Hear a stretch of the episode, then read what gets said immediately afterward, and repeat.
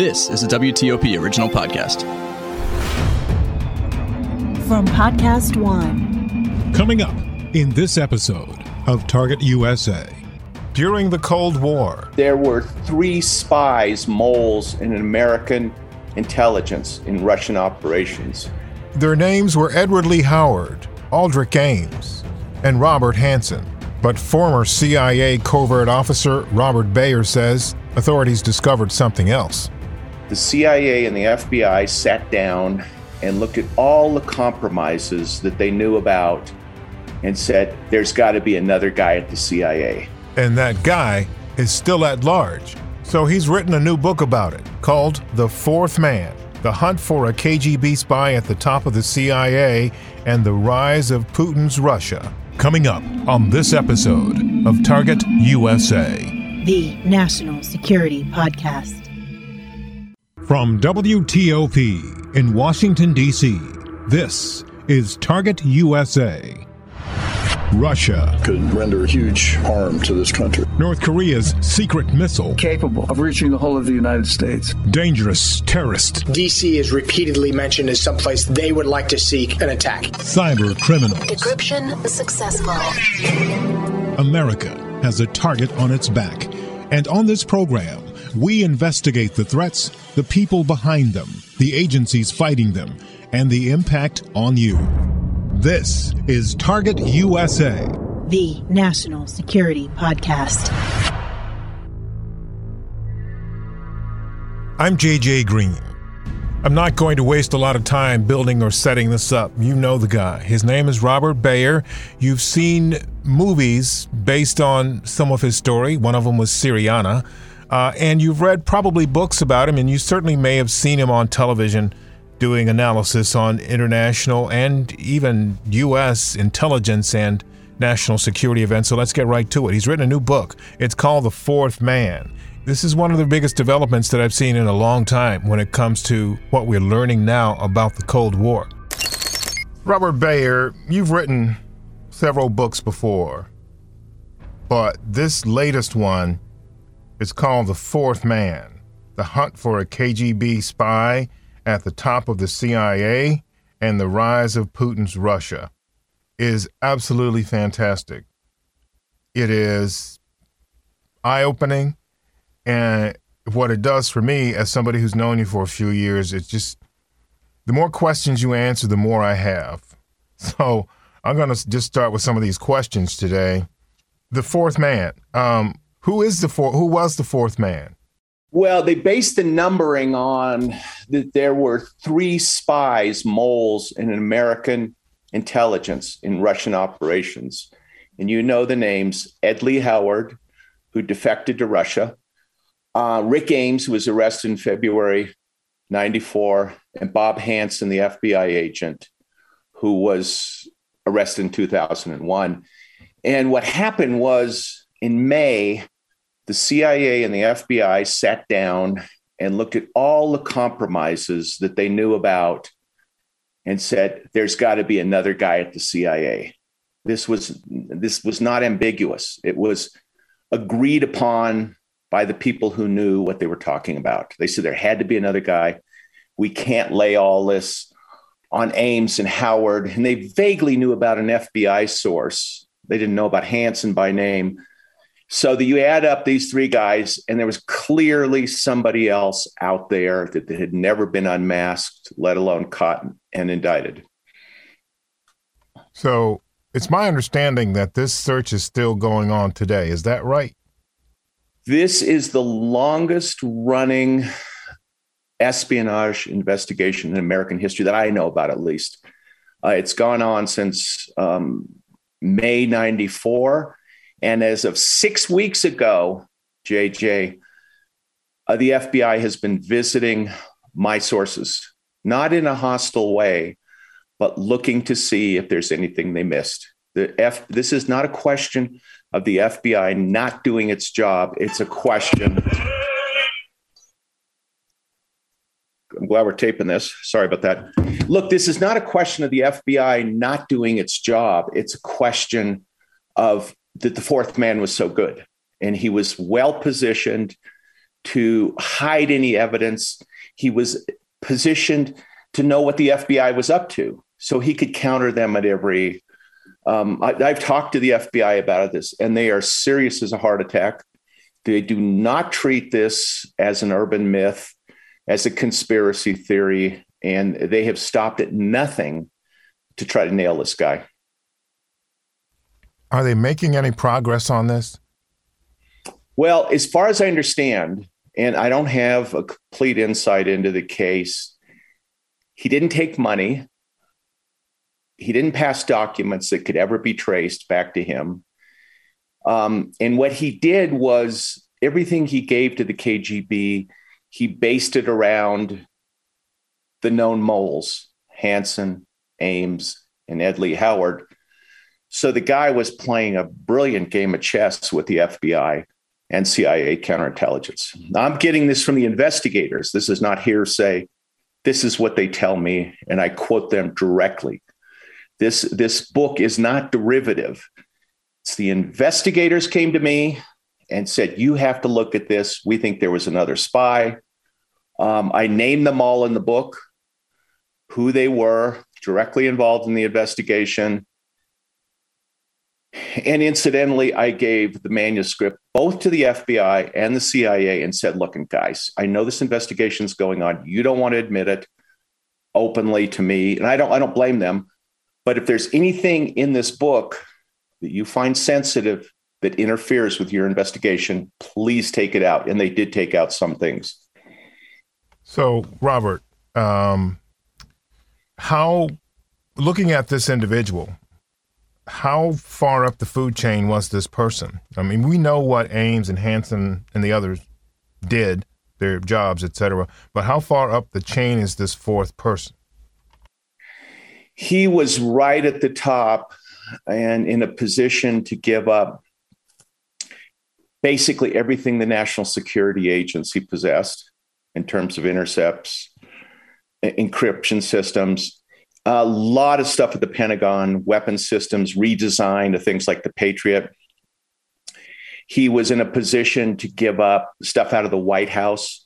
For instance, conversations between Yeltsin and Clinton, uh, which were extremely sensitive at the time. They're declassified now, but they were very sensitive.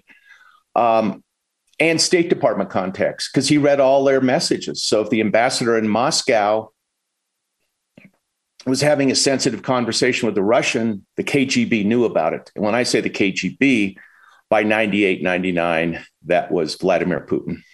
Wow. You know, what part of this book, what part of your research and all of the work that you did to put this book together, what was the most revelatory to you? What was the most revealing to you? What what what thing did you find that was most enlightening? Uh, most enlightening was that Rick Ames was given up by a CIA asset, a spy in Russian counterintelligence. There was a meeting at Greenbrier where he stated, Look, your mole, he didn't know Ames's name, is going to Caracas to meet a guy named Koretkin, a colleague of mine. That unloosened the FBI investigation. They suspected Ames, but they really knew it was him and then they then they then they put surveillance on and broke into the house and the rest of it. So that broke open that investigation. He was the same asset who gave up Nicholson, another Russian spy in the CIA. It was very clearly he said it was all but the name described Nicholson. Um, and he was the one that said there's a fourth man. A lot of people don't like this asset because he was fairly unreliable, but he said there was a there was a fourth man and he said, look, here's what he gave up. He sits in the senior director of operations meetings, staff meetings. He gave up this, the USSR desk. He gave up this and that. He didn't know the name of the fourth man, but he described him in a way that suggested he knew what he was talking about. Wow. So I think some of the stuff, just based on what I'm hearing from you and reading your books, you know some stuff that you're not talking, you're not saying. And, and, and so I'm just wondering, is that by design? Were you asked to do that, or is that your decision? No, I put in the book every conversation I had, I put the literal conversation in footnotes. So I had 30,000 words of footnotes, which is a lot for a 60,000 you know, word book. And the CIA took out most of it, like the names of his handlers. The FBI didn't want that in. Where the exact first meeting occurred in 1984, um, what were the circumstances? They asked me to take that out. Um, various compromises around the world um, that whole paragraphs they took out didn't affect the narrative, but they took it out. Um, I didn't have in the book, for instance, it came too late that the FBI is out asking about the book and about to my sources, and again, in a not in a hostile way, but to see what they missed, which which is the, this is absolutely proper. This is the way you do it. Mm-hmm. They don't care about the. They just they do the investigation, and they asked about the fourth man by name. You know, if the FBI investigates you, they've got to have probable cause. They just can't go out and decide they don't like you knock on your neighbor's door and saying, Are you a criminal? They need probable cause. And again, I go back to the fact that this is the longest running counter espionage investigation in American history. Is there a short list of people? I write the book in to give everybody the chance to make up their mind who the fourth man is. Um, I bring these characters forward. I, I show their strengths and their weaknesses how they ended up on the list. So it's it's a bit of a thriller. And at the end, I don't conclude who the fourth man is. I leave it up to the reader. But as the FBI analyst who followed all these cases going back to Ames and Howard and the rest of it, and he's he's brilliant. A guy named Jim Milburn said to me, he's left the FBI now. It was a couple months ago. He said, "Look, you don't know three quarters of what we have on the fourth man." He didn't mention his name, but we we knew who he was talking about. So I leave that up to the reader, and I leave up the possibility that this is a long running disinformation campaign. Um, there are people smarter than I in Russian operations who are going to say, obviously, yeah, it is, or, or whatever they're going to say. But the fact is, the people in the government are convinced there was a fourth man and he's still alive. Do you get the sense that this individual who's still alive is still impacting or still uh, plays a role in, in, the U.S. Russia espionage game? No, he's he, the, the, a couple of the guys. Some of them have died, and and some of them are alive. Um, they have no more access. But it's the idea that the Russians and they the Russians have not taken this book well, because I make the case that they gave up what's called the Queen's sacrifice agents to protect more important agents. KGB hates that. I mean, they did a, a critique of the book in RT, which is, is a little bit crazy, but why they even paid attention to it, you know, is a Cold War story, but they did. Um, but it's the idea that the Russians were so deep into this government. And there's also the point that's been made to me by the investigators is this case was run by counterintelligence rather than the Foreign Intelligence Service, which means the KGB in Washington has a parallel intelligence service very active in Washington, which we know next to nothing about. There's a chapter in this book. I mean, I love all the chapters, but there's one in this book that it's chapter 19, and it's called The Glimmer and there it starts off with a paragraph that I want to I, want to read very quickly and get your thoughts on this um, to help me and I guess maybe others understand a little better. You say there's one thing in the espionage business you rarely get, and that is closure. You can work on an account for decades and never find the answers to the important questions. Then, after you retire, it's unusual to hear from your colleagues. When you're out, you're out, as the saying goes. But there are exceptions. What does that mean? Well, that means in this book, it has nothing to do with me. And and frankly, JJ, I just like a book that has nothing to do with me. It's like the only connections I have is I'm told I was totally ignorant of any of this, basically, about the mole hunts, counterespionage, and that I approached this book as a stenographer. This is what the people told me This is what the people that didn't believe the narrative told me, and I go right through that to help the reader. Um, and and I knew there was a mole hunt by 1994, 1995, because one of the mole hunters was put in on my section at the CIA, and I was told to keep my mouth shut and not ask her what she was doing. And I thought that was very weird. And I said, "Well, wait a minute, she works for me. I sign her her time and attendance.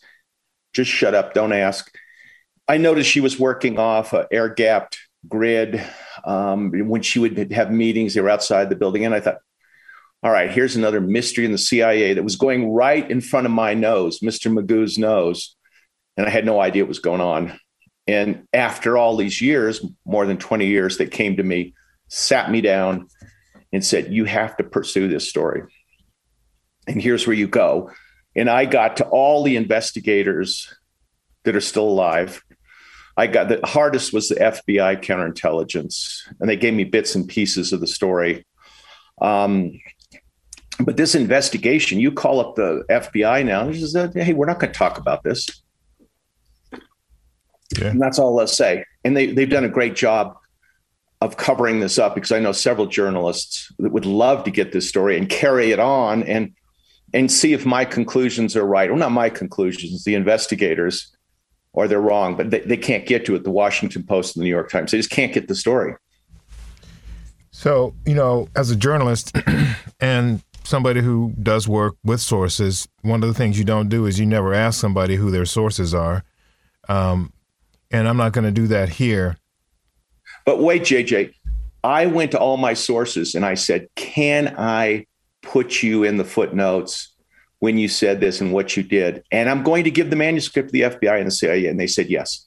So I have their assent on uh-huh. everything uh-huh. you see in that book. They okay. knew the manuscript would would end up and that they knew they'd be identified. So this is a little bit different. I'm not a proper journalist. You are obligated to keep your sources anonymous. Yeah. I, I, I chose to go the other way simply because it's so sensitive. Yeah. Well, that you know, that's I'm glad you explained that. My question was a little different though. You said they came to you 20 years later and said you basically have to do this, try to get you to investigate this, to look at this. Can you say who that was here? It was led by a guy named Bill Lofgren. He was the head of the, the Central Eurasia Division, which included Russia and Eastern Europe. Um, he had alluded to another mole in one of our meetings when we were still in the CIA. And we were out at, at Great Falls after lunch. He's got Lewy body dementia, and I was driving him back, and and he just dropped the name on me. He says, "I think this guy was a mole," and and I said, "Oh, come on, Bill. You know, you've got to be this. This can't be. That's that would everything at the CIA would have been compromised. Everything." He says, "You know, t- go back and talk to Lane Bannerman, who led the investigation, first identified him. Talk to Diana Worthen, who did first to identify Ames. She had worked on the Russia desk. So, and once I got that far, I decided to only go with primary sources like John Lewis, uh, national security at the FBI. Um, told me his part of the story. The people who put the handcuffs on Ames, told me there was a fourth man. Uh, so I, I, everybody had a piece of the story. Some of the senior people at the FBI, um, after the book came out, are not answering my emails. So I just it's too sensitive for them.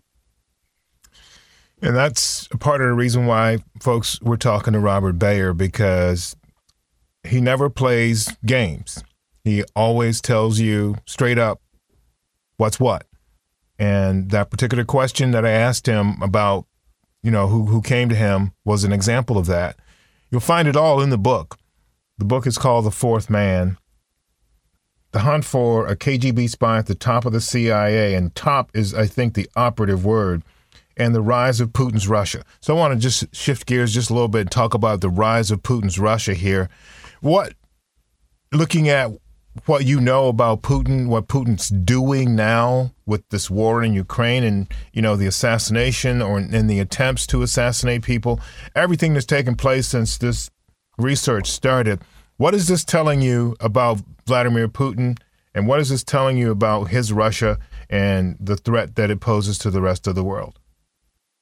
What I've learned is going back to 1991, 1992, the fall of the Soviet Union, the end of Gorbachev era, the KGB was wounded, but not down and out. And what it did is set about putting its people all through the government, active reserve, as they're called. So Putin goes to St. Petersburg. He works in the mayor's office. He was sent there by hardliners of the KGB who wanted to embed him with the mayor, Sobchak. He did a great job there. He pleased Sobchak, was a, was a Democrat, and then he works his way into the Kremlin so he was very much the front man. And everything I've read a lot on this and talked to a lot of people for a KGB coup d'etat, which occurs in 1999 when Yeltsin resigns.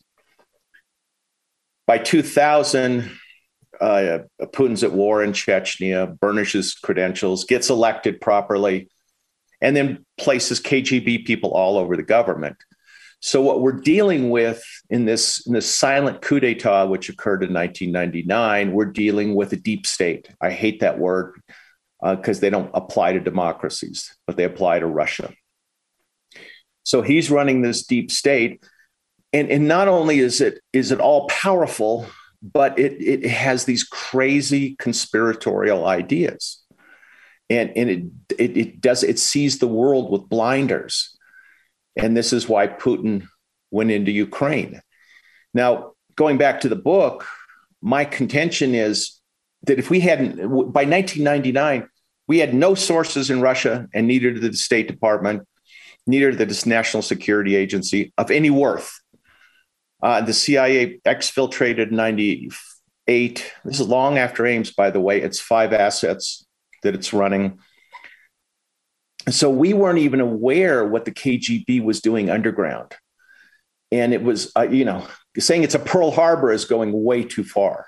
Um, but it was sort of because we this this tsunami of of K, hardline KGB statists, as they call themselves, was coming to power, and has brought us to the brink of World War III 22 years later. Um, it, it's a long time, but their delusions have taken over the government.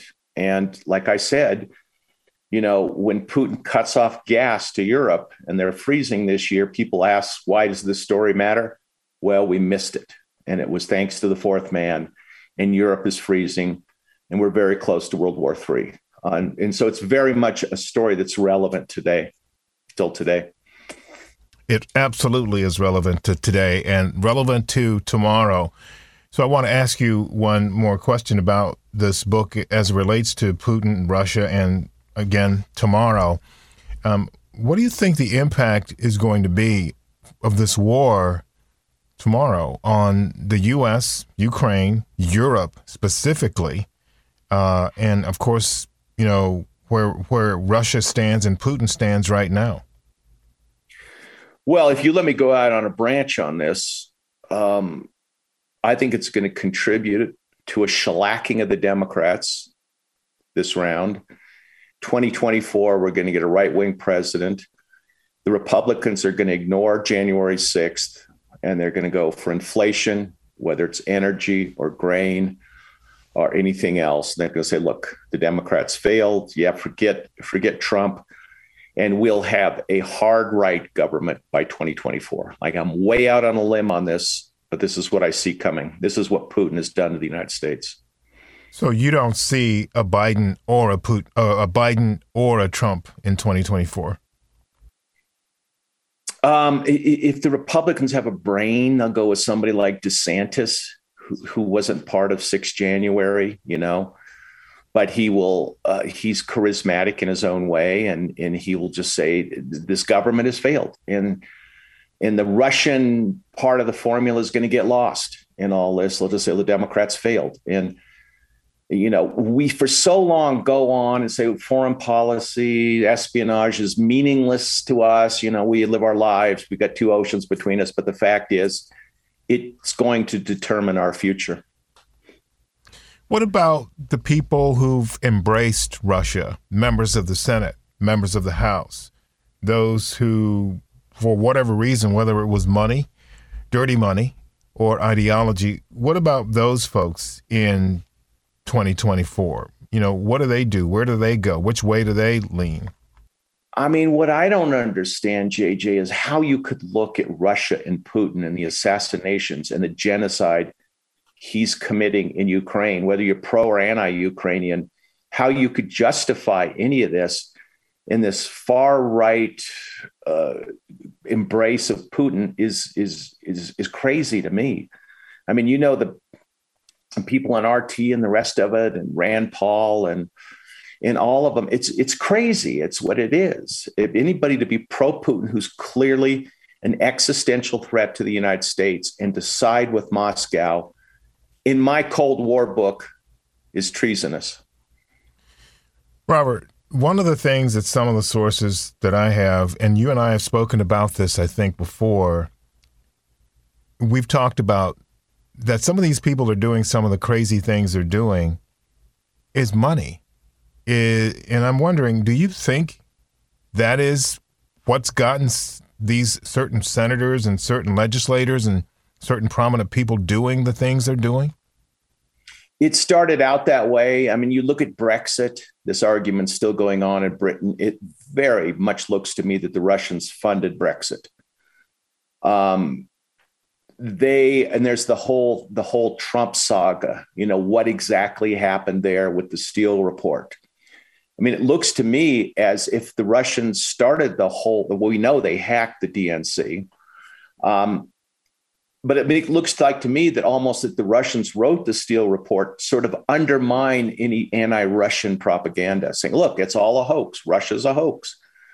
If the Russians, in fact, were behind this disinformation, I'm not saying Steele is, but the, the information in it is Moscow based. I mean, it's an absolutely brilliant strategy. You know, for these guys, don't have many face cards, but wow, they know how to use them. The book is called The Fourth Man. The author is Robert B. Baer. And I've said this before, you know, I really like um, talking to him and listening to him and hearing what he has to say because he's a straight shooter. And you're going to find that in this book, and you're going to find it in all of his books. And if you get an opportunity to hear him, to see him, go do it because the fourth man is nothing short of, in my view, is nothing short of a bombshell that hasn't exploded yet because people have not figured out just how important what he's saying in this book is and how real it is. Get it, read it, and you'll get what I'm saying. Robert, thank you again. Thank you so much for the vote of confidence. That's it for this episode of Target USA. Coming up in our next episode, the assassination of former Japanese Prime Minister Shinzo Abe. It's a lesson learned from a tragic incident like this. You learn uh, ways to do things better. A.T. Smith, former deputy director of the Secret Service. But there's another problem that politicians and public figures face today. This sort of the volatile atmosphere that's out there and how passionate people are or become. And then there are the politicians and public servants that don't have protective details. There's many, many, many candidates that run for office that have no sort of security, if you will. Details on what they need to do. That's coming up on the next episode of Target USA. In the meantime, if you have any questions or comments about the program, send me an email. You can reach me at jgreen at WTOP.com. The letter J, the color green, one word, at Whiskey Tango Oscar Papa, jgreen at WTOP.com. Also, please subscribe to our podcast and follow us on Twitter. We're at TUSA Podcast. That's at Tango Uniform Sierra Alpha Podcast. And if you want more national security news, you can sign up for my newsletter. It's called Inside the Skiff, and you can sign up at WTOP.com slash email. I'm JJ Green, and this is Target USA, the national security podcast.